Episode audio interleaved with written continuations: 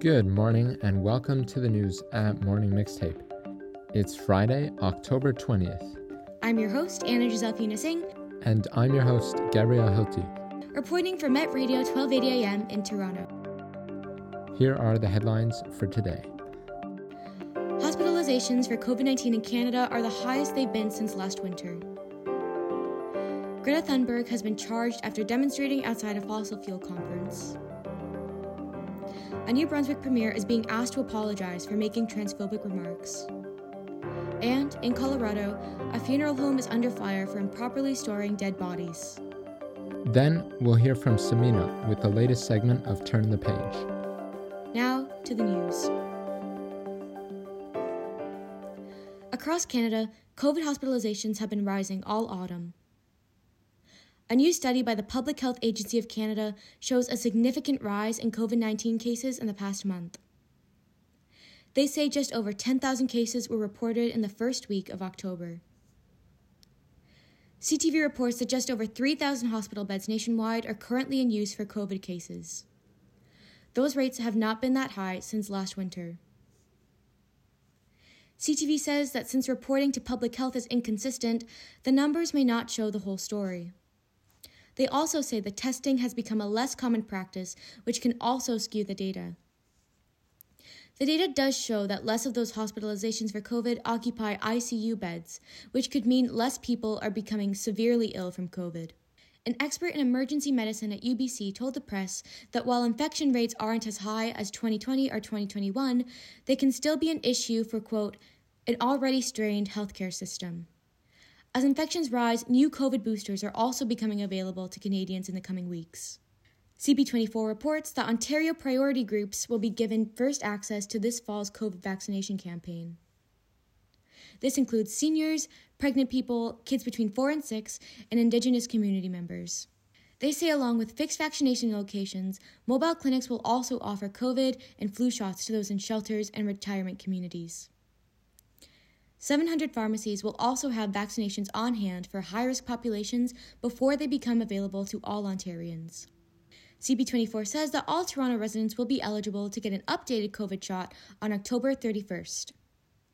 They say that just under 10,000 appointments will be made available this fall for those who want an updated vaccine. All shots are free for Ontario residents. In London, climate activist Greta Thunberg has been charged with public order offense following her arrest at a protest. The CBC says that Thunberg was arrested for demonstrating outside a conference for an oil and gas company. She was one of the 26 people charged after gathering outside the forum. London police told press protesters tried to block access to the hotel that hosted the conference. In videos from the demonstration, protesters can be heard shouting, quote, oily money out, unquote. The CBC says the chief executives of Shell and other large oil companies are featured speakers at the London conference. According to the CBC, Thunberg was held at a police station until she was released on bail that evening. The Evening Standard says that this is the second time Thunberg has been arrested, although she has been removed from a scene by police three times. All three police encounters happened at protests for climate justice. New Brunswick's premier is facing calls to apologize from both opposition parties after making transphobic remarks to reporters.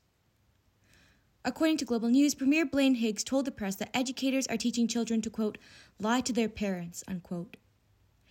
Higgs' statement was in reference to the anti trans 1 Million March for Children nationwide protests in late September. Global News says Higgs participated in the protest on September 20th outside New Brunswick's legislative building. They say he spoke with protesters on removing 2S LGBTQ plus inclusive content from the classroom curriculum.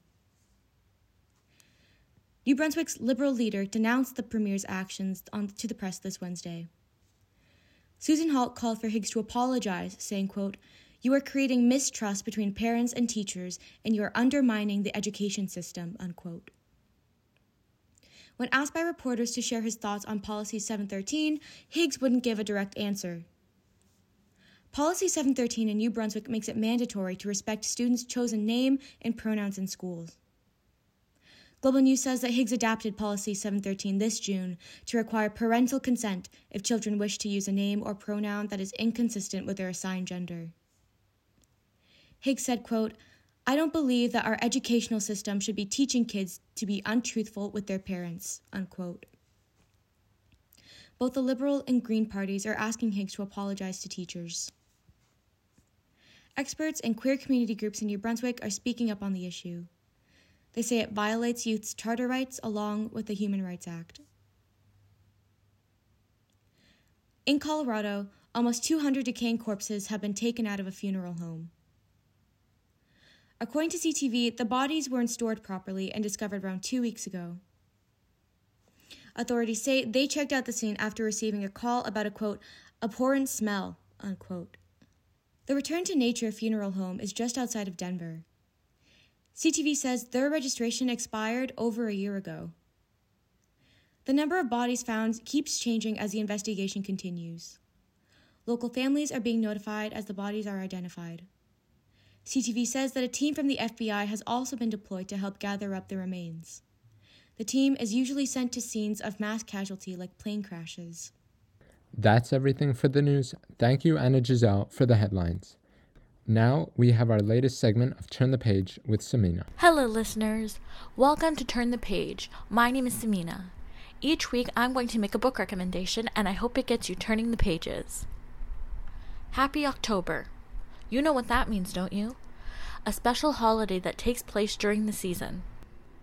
It's Canadian Library Month a time libraries and library partners across Canada raise awareness of the valuable roles libraries play in the lives of Canadians. This year's theme is Libraries for Life.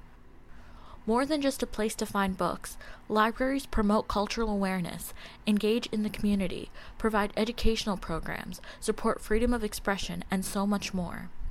This week is extra special because it is Ontario Public Libraries Week. Take a stroll through the stacks, run your fingers along the spines, pick a book at random, and unearth a story.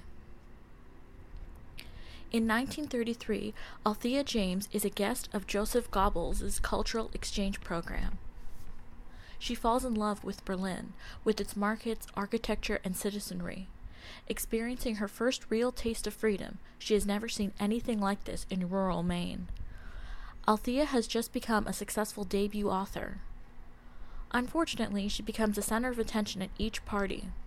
Her liaison is a dashing, flirtatious, and incredibly handsome German professor, Diedrich Mueller.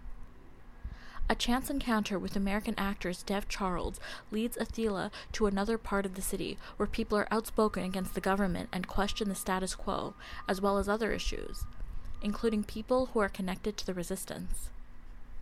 Three years later in Paris, Hannah starts to feel the shift in France as people flee from the war.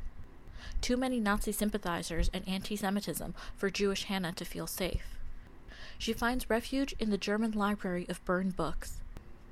She quickly learns after the violent revolt and outspoken protesting about how easily dissenters can be silenced. She realizes she must keep fighting to shift the perspective in France. On a day in New York in 1943, Vivian Childs' life changes when she receives a telegram that her husband Edward has been killed in action. His last letter arrives a few days later, telling Vivian how much he loved the volumes of books she mailed to him. Vivian decides to continue the tradition by sending books to the men who served with Edward. The title of the book is The Librarian of Burned Books. The author is Brianna Labuskes. This is my first book by Brianna, and as you've learned from my previous recommendations, I'm a fan of books about books and libraries.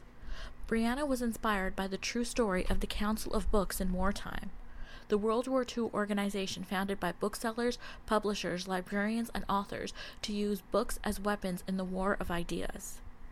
This is a wonderful story about an unknown and overlooked portion of the era. It also emphasizes the importance of turning written thoughts into physical actions. As much as we enjoy reading books by familiar authors, genres, and subjects, reading dissension challenges our preconceived notions. Never stop reading. If you find there's a book you want to read immediately, check with your local library and don't forget to check Overdrive for a digital copy. You can also check your local independent bookstore. Thank you for listening. Happy reading. That's all we have for you today. I'm Anna-Giselle Funes-Eng, and I'm Gabriel Hilty, reporting for Met Radio 1280 AM in Toronto. We'll be back on Monday.